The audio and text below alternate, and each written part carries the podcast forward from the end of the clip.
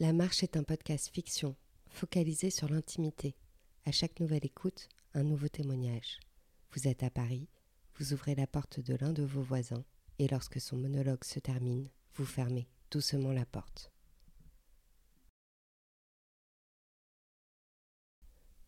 La Marche. Je ne connais pas Paris, et cette nuit, je me suis perdue. Je me suis perdue, mais je n'ai pas eu peur. Je n'ai peur de rien. Je déambule à l'aveugle. Je suis entraîné par des odeurs, des sensations et des sons. J'ai perdu la vue en naissant. Je ne vois pas, il est vrai, mais je comprends tout. Mes sens sont mes seules armes. Je n'ai pas pu voir la lumière de ce bistrot, une lumière faible et terne qui continue de vibrer dans la nuit. Pourtant, j'ai ressenti cette luciole dans la pénombre. J'ai entendu le claquement des verres, j'ai reconnu l'odeur des peaux suantes d'hommes, et la douceur des regards féminins. Il faisait chaud dans ce bistrot. Le patron du bar a sûrement posé un regard particulier sur moi. Un aveugle seul, sans canne, ni chien, c'est toujours désarmant. J'ai pourtant bien imaginé ce qui pouvait se passer dans cet endroit chaleureux et confiné. Je me suis finalement installé, j'ai enlevé mon chapeau, le patron m'a servi un verre de vin. Je me suis glissé dans chaque conversation. Pourtant, personne n'a fait attention à moi condamné à écouter aveuglément. Lorsqu'on ne voit pas, on imagine. On se glisse dans les mémoires des individus, sans jamais faire de tracas. On peut passer dans les consciences en refermant doucement la porte derrière soi. Quelqu'un est entré, un peu violemment. Il a tapé sur le comptoir. Il n'a pas parlé. Le bruit de ses grosses godasses en cuir a retenti de plus en plus fort. Un verre a claqué sur une table non loin de moi j'ai su que le patron lui avait machinalement apporté son verre, un verre lourd, produisant un son opaque. Cela ne pouvait être que de la bière. J'ai compris que cet être silencieux faisait partie des meubles. Il m'a frôlé pour aller à sa table. Cela ne pouvait être que sa table, puisque c'est d'un pas décidé et brillant qu'il est parti s'asseoir. Puis les choses sont devenues plus calmes. Mais je savais qu'il était là, près de moi, muet et observateur, j'ai concentré mes sens sur ce seul et unique être, et, à la quinte de sa toux, à ses murmures graves, à son odeur de vieux scotch, à sa façon de faire claquer ses doigts sur la table, j'ai su. J'ai su qu'il avait quelque chose à raconter, pas forcément à moi, c'est vrai, mais je n'ai pas pu m'empêcher de tendre l'oreille. Il ne m'aurait jamais rien dit, pas un inconnu, pas un aveugle de surcroît, mais je me suis mis juste à l'écouter attentivement, j'ai deviné un regard fiévreux et humide. J'ai deviné dans son immobilité un homme tourmenté. Je me suis imaginé que cet homme devait ressasser quelque chose, sans arrêt. C'est un être violent et animé de colère qui s'est assis non loin de moi. J'ai attendu. Et puis d'un coup, sa voix, qui n'était que murmure, s'est mise à gronder. Il a gueulé son besoin, il a beuglé son manque de liquide mousseux. C'est peu de temps après que je l'ai deviné. J'ai lu en lui facilement, grâce à ses tics, à sa façon de se mettre à rire, de taper du pied sur le sol. Ses gestes l'ont trahi, l'ivresse l'a envahi. Ma concentration est sans égale, afin de capter cet être agité par une imperceptible transe. Son âme était habitée par le diable. J'ai pourtant mis du temps à décrypter. C'est à son cinquième vers qu'il s'est réellement déclaré. Sans le vouloir, il s'est mis à murmurer à mes sens. J'ai loupé la marche. Cette phrase a retenti tel un poison dans ma poitrine. Sans bouger, je me suis rapproché de lui, et tout doucement, il a commencé le discours de sa vie. Tout a commencé là. J'ai loupé une fois la marche dans ma vie. Putain de marche qui marche sur mon âme à présent. Mon visage était impassible. La foule m'avait pressé, j'ai voulu suivre. Seulement je n'ai pas levé la jambe, cette jambe timide et frêle que j'avais à l'époque, cette jambe sans avenir, cette jambe qui a perdu tout contrôle au moment de l'échéance. J'ai loupé la marche, le basculement, un moment que je n'ai pas pu rattraper, un instant qui m'a coûté la vie. A-t-il dit simplement. À ce moment, tout s'est déroulé comme des rubans autour de son être, et son récit a pris forme, s'est libéré, fil d'acier par fil d'acier, j'ai pu ainsi entrer dans sa mémoire et traverser sa torpeur et me glisser dans le long spectacle de sa chute. J'ai loupé la marche et je suis tombée dans le tunnel infini d'Alice. Interminable chute. Aucune accroche. Les autres me piétinent. J'ai décroché. Mais ce n'est pas dramatique puisque le monde tourne sans surprise sans moi. Je m'en suis bien rendu compte. Me retrouver seule à une table, une table rouillée par le temps, un peu comme moi, froide et marquée. À ces mots, je voulais le rassurer, lui dire sans bruit que nous étions tous tombés. Mais il n'a pas scié, et il a repris son refrain.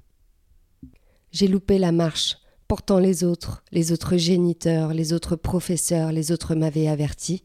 La seule raison qu'il me reste de penser encore à cette marche, c'est le regret. Non, que dis-je? Ce n'est pas le regret, mais bien le remords, celui qui me noue encore le ventre et l'esprit. C'est cette idée de ne pas avoir levé plus haut la jambe. Au premier obstacle, je me suis pété la gueule. C'est l'idée que la marche ait eu raison de moi. Il y a eu un trou noir, un abrutissement, l'amnésie complète, ce béton froid sur ma gueule, les dents cassées. Je ne me souviens plus de ces autres, je ne me souviens plus que de moi. Quand on tombe, on pourrait même en oublier la cause. Ils m'en ont voulu, ces autres, ces autres qui, aujourd'hui, ne prononcent même plus mon nom. J'ai senti son regard se glacer, et la tête dans ses mains, il a repris. Alors quoi? Est-ce que j'aurais dû y aller quand même? En trébuchant, certes, mais y aller quand même? Mener une vie bancale à jamais? Non, non, non, murmurait-il. Pour mener une vie tranquille, arrachée à la vie elle-même, fonder une famille instable construite sur le déséquilibre d'une chute à cause d'une marche, et ainsi faire tomber quelques autres dans ma chute? Non, non, non, murmurait-il. Car, depuis cette marche, l'échec est amer, l'échec me ruine. Pourtant je n'ai jamais pleuré, ni avant cette marche, ni après. Un homme, radoté mon père, doit laisser sa larme au triste Pierrot. Je n'ai jamais pleuré, car je n'ai jamais été triste.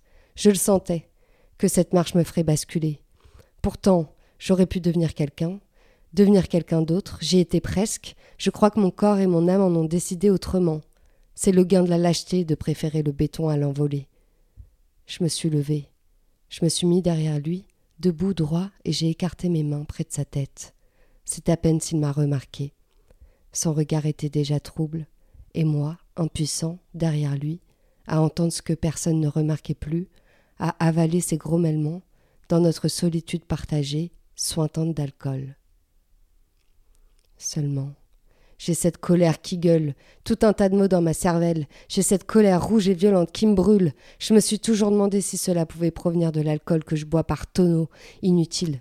Je sais d'avance que cette vive douleur ne provient que de la marche. Ma colère m'anime encore. Elle me rend désinvolte, elle me tabasse, mieux encore que ceux qui m'entouraient lors de ma chute. La colère comme un credo. Elle me fout des gifles. Ma colère, c'est tout ce qu'il me reste.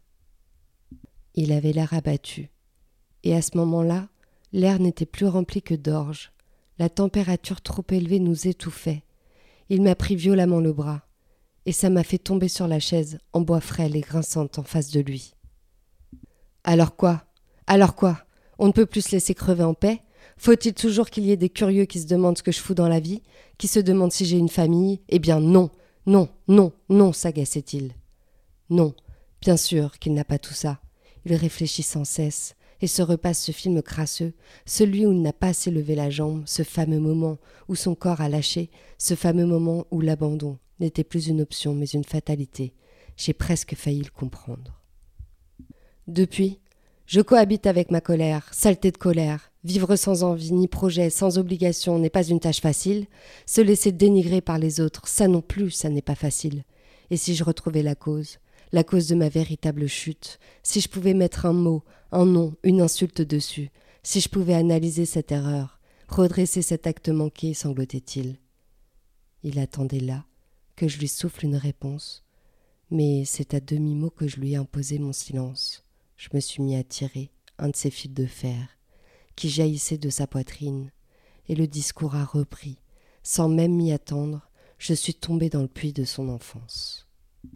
Je n'en avais pas envie. On m'avait pourtant aimé, mal, certes, mais on m'avait tout de même baigné de chaleur à un moment donné. On m'avait dit que rien ne m'arrêterait. Rien ne pouvait prédire que je ne me relèverais pas. Pourtant, on pouvait en prédire des choses. On pouvait se douter que j'allais me casser la gueule, que les gens ne se priveraient pas de me marcher dessus, me piétiner afin que mon cœur soit bien recouvert de bleu. Ils m'ont bien eu, les saloperies. Quel désarroi. Lorsque j'ai senti mon corps douter et ma jambe hésiter, et quand le temps s'est empressé de tout accélérer, dans le but que je ne me relève pas tout de suite, tu parles. Je ne me suis pas laissé faire. J'ai laissé faire le temps et je me suis pas relevé. Plutôt mourir que de m'accrocher à une vague qui ne veut pas de moi. Plutôt mourir que de se sentir intouchable. Je ne suis qu'un homme. Je ne suis pas plus que ça. Et puis merde. Je me comprends. Je me comprends dans ma chute. La chute, un moment fondamental. Il paraît que si on se relève de la chute, on en devient plus fort. Mais je m'en moque, moi. Et à ce moment-là, je m'en foutais bien de savoir que plus tard, j'aurais pu être plus fort. Ce moment insoutenable m'a renvoyé à l'état de poussière. Il s'est tout à coup laissé aller dans ce fâcheux soupir. J'ai vu la monstruosité des hommes ce jour-là. En un seul homme, j'ai vu la terreur, la terreur des autres, du monde. Je n'ai pas voulu me relever. Pourquoi? Pourquoi je ne me suis pas relevé Tu dois te demander, toi l'aveugle. Pour ne pas me mêler à ces animaux, à ces êtres froids et insensibles. C'est d'ailleurs tout à mon honneur d'avoir su reconnaître le bien du mal. Cette faune qui m'aurait englouti si elle avait pu, m'a fait fuir. Sous cette peine capitale, je me suis sauvé pour ne pas me souiller auprès de ces autres. Ça, je sais pas si j'ai bien fait. Ah non, j'en sais sacrement rien. Et pourtant, je sais que me relever pour me réintégrer à ces brutes aurait été une erreur irréversible. Alors, ma chute. On peut en reparler de la fameuse chute. Ce n'est pas moi qui l'ai vécue. La chute attend ces êtres naïfs qui se pensent à l'abri. La chute nous attend tous. Je me suis demandé si c'était lui ou moi qui avait tort, qui de lui ou moi devait finalement se faire une raison, et qui de lui ou moi était déjà mort? Il m'a soudainement hurlé au visage. Ah non, ils ne m'auront pas. Je me laisserai pas prendre par leur minable vie. Je me laisserai pas engloutir par ce volcan d'animosité. Moi, j'ai su cracher sur ces hommes dénués d'humanité, ceux qui prétendent aimer, alors qu'ils ne se nourrissent que de violence et de haine. Alors depuis ma chute, je survis, je flotte sur les années, j'ai le visage figé, un visage raturé sans forme qui n'a pas d'âge. Dans ma chute, je me suis dit que ce monde qui ne donne qu'une et unique chance de réussir, ce monde-là n'était pas fait pour moi. Je préfère encore rester à ce comptoir dégueulasse. J'ai préféré leur donner raison. Je m'amuse à débusquer l'animalité des hommes. Je ne veux pas me mêler à cette horde d'acteurs au cœur givré, qui pensent que j'ai raté ma vie alors que j'ai seulement loupé la marche.